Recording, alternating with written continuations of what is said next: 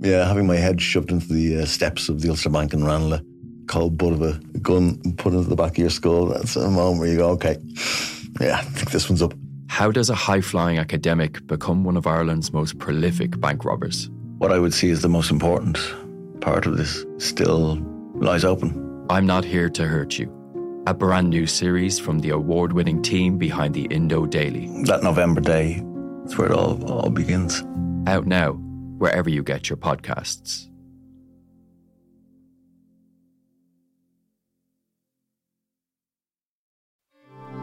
This is an Irish Independent podcast.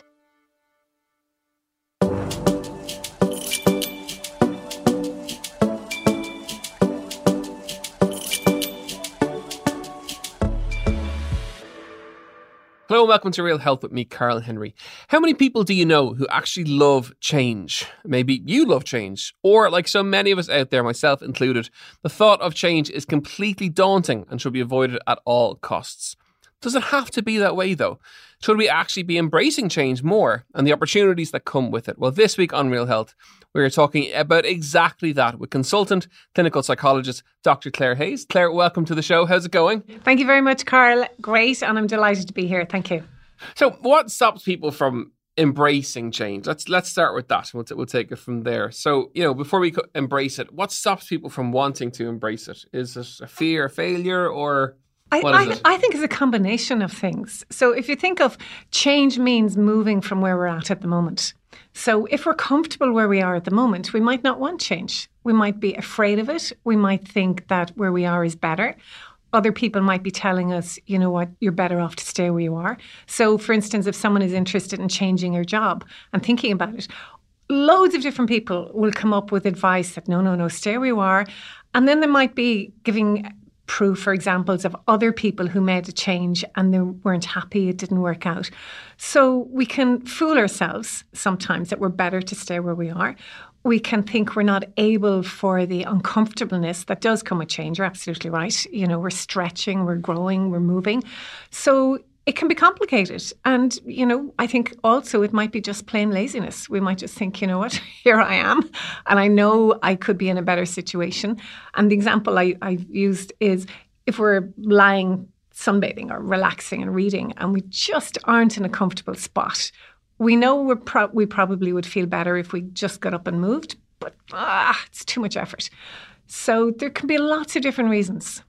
And sometimes we, we, we think, you know, is it too much or do we overestimate how much change how much discomfort there's going to be in the change do we make it a bigger issue than actually reality makes it Yes, we do, or we can do. And Carl, we also can massively underestimate our own ability.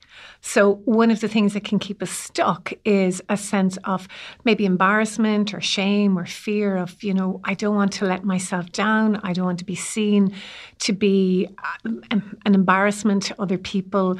I don't want to set myself up as I'm going to make all these changes and then not be able to follow it through. So, fear of change, as I said, can be complex and it can be related to external factors and also our own internal factors, our own thoughts and our core beliefs. And I suppose that's my particular area and passion in terms of the CBT, cognitive behavioral therapy. and do you think some nationalities are better at change so i'm comparing like almost in a, but, but it's stereotyping the american persona t- strikes me as they want they, they don't fear failure as much as maybe irish people do that irish people are a bit more happier to be safe and in that kind of comfort zone and maybe other nationalities are really good at just going for it throwing caution to the wind and having having a go or am i oh, Yeah. totally wrong No, no, I think you're right. I don't know enough about, you know, people in other nationalities. I'd be just basing it on, on my own experiences traveling and, and what I've read. But certainly for me, it comes back to it's not the change, it's the meaning of the change, or it's not the not being it, it not working out well is what does that mean? And i think as irish people we're incredibly hard on ourselves and quick to put ourselves down quick to blame ourselves quick to judge ourselves harshly. And also in fairness other people might be quick to do that too to us. So if we do something like again changing a job or changing a course in college can be very very difficult to do or changing if somebody's doing a particular thesis and it's not working out for them, they're doing their PhD and they want to change, there's a fear of what if I don't? And it's seen as failure. And I think our view of failure in the Irish culture is very, very different in certainly to the Americans. Whereas it might be seen by other people as that's something I've tried, it didn't work out. Isn't it great I've tried? Now I can try something else. For someone who's not feeling particularly confident in themselves in the first place, putting themselves out there to change, to try something new, and it not working, they can just dive back into their cave and not want to try it again. And of course, we compare to others as well, don't we? Yes, we do. Comparison is a huge issue when it comes to it's like, "Ah, I'm grand. I'm a bit better off than maybe they are. So I'm just going to stay here because it's kind of comfortable and quite safe. Yes. Max Ehrmann wrote a wonderful poem called Desiderata. You might be familiar with it. And he has some lines in it Do not compare yourself to others, for always there will be greater and lesser people than ourselves. And I don't know about the greater or lesser, but certainly there would be people who are more experienced, less experienced, people who are more confident, less confident. So comparing ourselves to others is something that certainly, with the people I'm privileged to meet and to work with, is a huge thing. And usually the comparison is that people aren't as good as they're they're just not as good as and we know that that can trigger then a sense of feeling worthless and then a sense of well why bother and in your work you know that people aren't motivated and it's not that they're not able to physically get out there and do it. It's a sense of I'm not going to be as good as everybody else so I'm better to stay where I am. And nobody know that rather than publicly shame myself as as they might be thinking. And do you find in the modern day that, that, that there's more prevalence of that with the likes of Instagram, of the oversharing of society that we have, that people, Yes. oh, I'm never going to be as good as that person, you know, who's a blogger or who's, a, or I'm never going to be as fit as, or toned as, or happy as, or you know, Yes. that that that the way society is now, that we all do it. And you- are you seeing more of that in practice? Yes, absolutely. And, you know, people forget that the pictures we look at have been airbrushed, you know, so what is actually true, what is actually genuine? It can be hard to tell. But our own perception of ourselves can be very, very, very different to the actual um, truth. So in, in my work, I, I t- help people understand the difference between perception and reality. So people might perceive themselves as ugly or not as good as or less than or stupid or whatever it is. And then they compare themselves to lots and lots and lots of people to prove that. And then if someone says, but you're way better than somebody else, because deep down they don't believe that they are, then they will dismiss that. That would just not get in. So there's a selective bias then to compare themselves with situations or people that will actually prove their own underlying sense of not being good enough. And of course, that you said it before, that all leads to a sense of hopelessness. Yes. Which ties in with from a mental health perspective, then presumably Yes. your anxiety, your depression, they Yes. all that it, it interlinks to that, doesn't it? Absolutely. Professor Martin Seligman is an American psychologist, and he's done a lot of work in a thing called learned hopelessness and learned helplessness, actually. And learned helplessness can lead to hopelessness. So, with depression, my, my understanding of depression is there are three definitions that can apply. One is anger turned inwards. So someone might come across as being really kind, really wonderful, but they're seething mostly towards themselves. And again, linked, Carl, to the comparing piece, the comparison piece. They're just not good enough. The second definition is a sense of learned helplessness. I can't, I just can't, I'm just not able, I can't. And the third then is a sense of hopelessness. And this is really linked with depression a sense of hopelessness about the self, the world, the future. So if you apply that to a situation of change, even if the person is feeling really uncomfortable where they are, there can be a sense of what's the point? I'm not going to be able to do it. I'm never going to be doing it as good as X or Y. I'm better off to stay where I am. And then that sense of hopelessness can feed into an underlying sense of worthlessness. Then people's behavior can change. So I'm into really cognitive behavioral therapy. So my understanding of it is there are three aspects. So how people are, what people are thinking, how people are feeling, and what people are doing. And it's very easy for us to focus on feelings. Feeling fed up. I'll do it when I feel better. I'll change when I feel more confident. I see feelings as something that makes sense, but we can't believe them.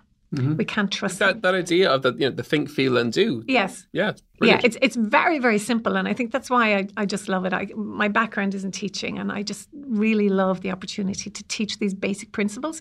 So so don't trust your feelings. Is, is so don't trust some your respects, feelings. Yeah. Yes. So and and this is different. I mean, people say trust your feelings, and the reason I don't is coming back to the feeling of anxiety. So we know that anxiety is a reaction to either danger and or what we think is danger, perceived danger. So if you went into your kitchen and the smoke alarm was going off, you might immediately think, oh, I must get that fixed. Mm-hmm. And then you're going to feel maybe irritated or relaxed. But if you think there's a fire, you're going to feel anxious or maybe panicky. If you were in a situation where you were in a fire a few years previously, you'd be gone. As soon as you'd hear that smoke alarm, you'd be gone. So our feelings of anxiety are a response, a warning response based on what we think is danger and or what is danger. But just because we feel that physical feeling, the sick feeling in our tummy, clammy hands, sweatiness, that doesn't necessarily mean that there's danger. A lot of times it doesn't. So somebody approaching change, something new, they're quite likely going to feel all of that anxiety stuff. Mm-hmm. Somebody going back to college or somebody going for the first time or somebody taking on a marathon or whatever their challenge is, they're going to feel anxious about it. And if we start to judge that anxiety as something wrong and think, oh, I'll wait till I feel better, it doesn't work. It'll never happen. It'll never happen. There's so many children since COVID who have got into staying at home. The whole school anxiety stuff has exploded because they feel anxious. And then if we as adults support them or enable them to wait until you feel better, it doesn't work. So we have, I use an inverted triangle and I use three steps to explain cognitive behavioral therapy. So the first is to catch what are we thinking, how are we feeling, what are we doing. So with change, putting change in the middle, somebody's thinking, I can't, it's too much, I'm never going to be able, it's not going to be worth the effort. No matter how hard I try, I'm never going to get there. So they're feeling demoralized, hopeless, helpless, frustrated, probably angry with themselves because they're probably thinking, I should do this. Everybody's telling me I should. And then action, they're into blaming themselves, comparing themselves unfavorably, possibly doing what I call watching scary movies in their head of the future. So if I'm like this now, what am I going to be like in three months' time, six months' time?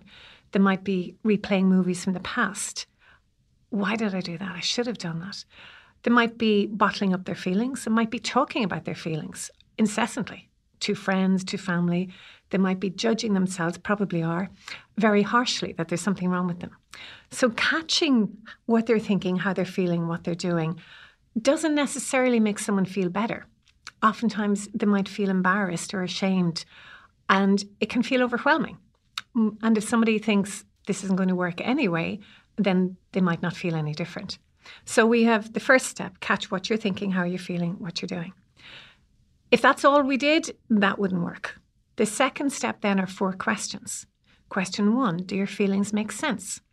So if someone is feeling frightened or demoralized or hopeless or scared because they think they're not going to be able to do something, or they have a history of trying whatever the situation mm. is and in quotes failing, failing, failing, does it make sense for them to feel worried, upset, scared?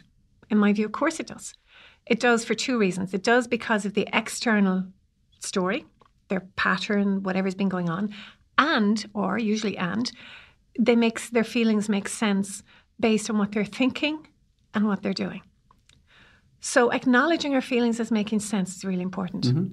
The second question of four are their thoughts helpful or unhelpful? Not positive or negative. And I really go with Martin Seligman on this that the positive thinking doesn't work if we don't believe it. Yeah, and everything we've chatted about so far in terms of change is coming back to belief, really, isn't it? It is. It that is. if you believe it enough, you'll make that trigger in the cha- in change. And even on, on, a, on, a, on a personal level, on my first big anxiety attack when I was in Smurfit Business School, halfway through the course, during the exams, in a big exam hall. And that was my, my trigger point was I can't literally, uh, it was my first big anxiety attack. I got up, which I would never have done. I walked out of the room, walked to the principal. I said, "That's it, I'm done." I, and that was the trigger. Yes. And the, the the change was okay. If I leave here, what have I going to do? I've got to pay for the course. I've got to whatever. It was to build a business model around work and say, okay, how can I build a, a brand? Uh, how can I, you know, build a brand and so on and so forth. But the belief was, a, I back myself that this there's a niche for the work that I want to do, and because of that, I'm going to get up. I'm going to walk out of the room and make the changes that need to happen to enable me to start work and do all the bits and pieces. So that self belief is crucial. Absolutely. So I mentioned four questions. So question three is what do we believe? Okay. So the piece just about the thoughts. So thoughts are either helpful or unhelpful. So, and the difference if you're in an aeroplane and the door falls off, a positive thought might be great, we're getting some fresh air in. it's not helpful. So, a lot of the thoughts that we might think are negative could actually be very helpful and the other way around. So, the third question, exactly what you said what do we believe? And a lot of times we believe things about ourselves or others that aren't true. And the example, the two examples I use, people believe the world was flat and people believe that Titanic wouldn't sink. So my job is to help people explore the, what they actually believe. So what do they believe about change? What's so bad about not doing whatever the first time? Well, then they might look stupid. What's so bad about looking stupid? Then people might not like them. What's so bad about that? So if we keep going down what's so bad using what's called Socratic questioning, we get to their core belief. And they're usually fairly black and white. People believe they're not good enough, or they must never fail, or everybody else is depending on them, or they must always do things perfectly, or whatever it is. So we can't change someone's core belief, mm-hmm. but we can put a question mark in. Maybe that's not true. The same with ourselves. Maybe it's okay. Maybe if I give it a go, maybe I'll be helping other people by actually showing I can try something. And if it doesn't work, then I have a plan B or a plan C. And then the inverted triangle, question four is action. Are your actions helpful or unhelpful? And this is your work, as I know very much so. And some of the actions we do are very helpful, some of them aren't. So procrastinating, waiting until we feel better, not helpful putting ourselves down, comparing ourselves, not helpful. But or a eating of, a chocolate bar, maybe, chocolate or if bar. it's a if it's a health goal, or or you know. Th- then it comes to intensity, frequency, duration. So mm-hmm. eating a chocolate bar, fine if it's a once off. Yeah. But eating 20, eating them really quickly that we don't even notice, crucifying ourselves afterwards. So then the third step is what I call the ABC coping sentence. So A, acknowledge, I feel, so going back to change, I feel worried. I mm-hmm. feel upset. I feel frustrated. B, because I think I should have done this long ago. Or B, because I think I'm not good enough. Or B, because I think everybody else is so much better. And then C is choose. And this is the power. So, but I choose to breathe slowly. A very clear breathing exercise. It's very simple to do that we can help ourselves calm our adrenaline and distract from our thoughts. But I choose to give myself every chance. I love that one because when I choose to give myself every chance and I remind myself of that, automatically I eat better, exercise better, sleep better. But I choose to give it a go. So it's the awareness of stepping back from the decision. Yes. To be aware of the decision for, before you do it, first yes. of all. Yes. And then B, it's it's giving yourself permission to to to take that choice, whether to have it or to do it or not to do it or to spend it or not to spend it or whatever. Yes. Yeah. Yes. So it's that self awareness, stepping back from the decision. Yes. In financial terms, Eoin McGee calls it the 72 hour rule that if, if you still want something badly enough after 72 hours, yes. you know, go buy it. Yes. And it, yes. But it, so it's like that. It's stepping back, being aware, and then giving yourself permission to make that choice. Absolutely. And acknowledging our feelings. There's nothing wrong with this because we feel however we feel. So with change, change is hard. It's stretching. It's doing something that we haven't been used to. So it's, it's so welcoming that, welcoming that we're doing something even though it's difficult, and then giving ourselves a credit. I choose to be kind to myself. It sounds very, very simple, Carl. Yeah, compassion. Self compassion yep. and compassion for others. But that really is the core of any kind of treatment in helping anybody make change. We've covered a lot of ground. Whew, deep breath, everybody, for listening. And uh, uh, this has been great because it's a real deep dive into kind of change. And, and so, So I suppose to recap, the key thing is that change is scary for all of us, Yes. pretty much. Uh, the self belief is really important before you make that change. And we would say to clients who come who come looking to tra- tra- train with us, why do you want to come? Why why do you want to do it? And that why, that belief part, has to be really strong Yes. for the change to really happen. Uh, so the self belief thing is really important. See them, we're chatting that awareness piece of stepping back from decisions, being really conscious of them and aware of them. And then D, if I'm right, is the choice and the choosing and giving yourself the kind of permission to, to choose those, the, the- to make the right decisions that you want. Yes, yes, that sums it up. Um, different ABC. I have A acknowledge, B because, C choose. But the the points that you mentioned, Carl, absolutely, we're on the same page here. It's been great to catch up. If people want to contact you or work with you, where can they where can they, they find you? I suppose my website is probably the easiest, and that's um, the email address is info at drclairehayes.ie. So that's all one word D R C L A I R E H A Y E S dot IE. Amazing. And keep writing in the paper. I know you had an article in the Irish Independent recently as well. That's so keep up the good work. Yes. It's been great to have you in. Folks, I really hope you enjoyed today's episode of Real Health with me, Carl Henry. You know where we are, as always, Real Health at independent.ie, at Carl Henry PT on Instagram. If you have any questions, send them over and don't forget to rate and review as well. Have a wonderful week, make those changes, and we'll see you next week. Slán go fóill.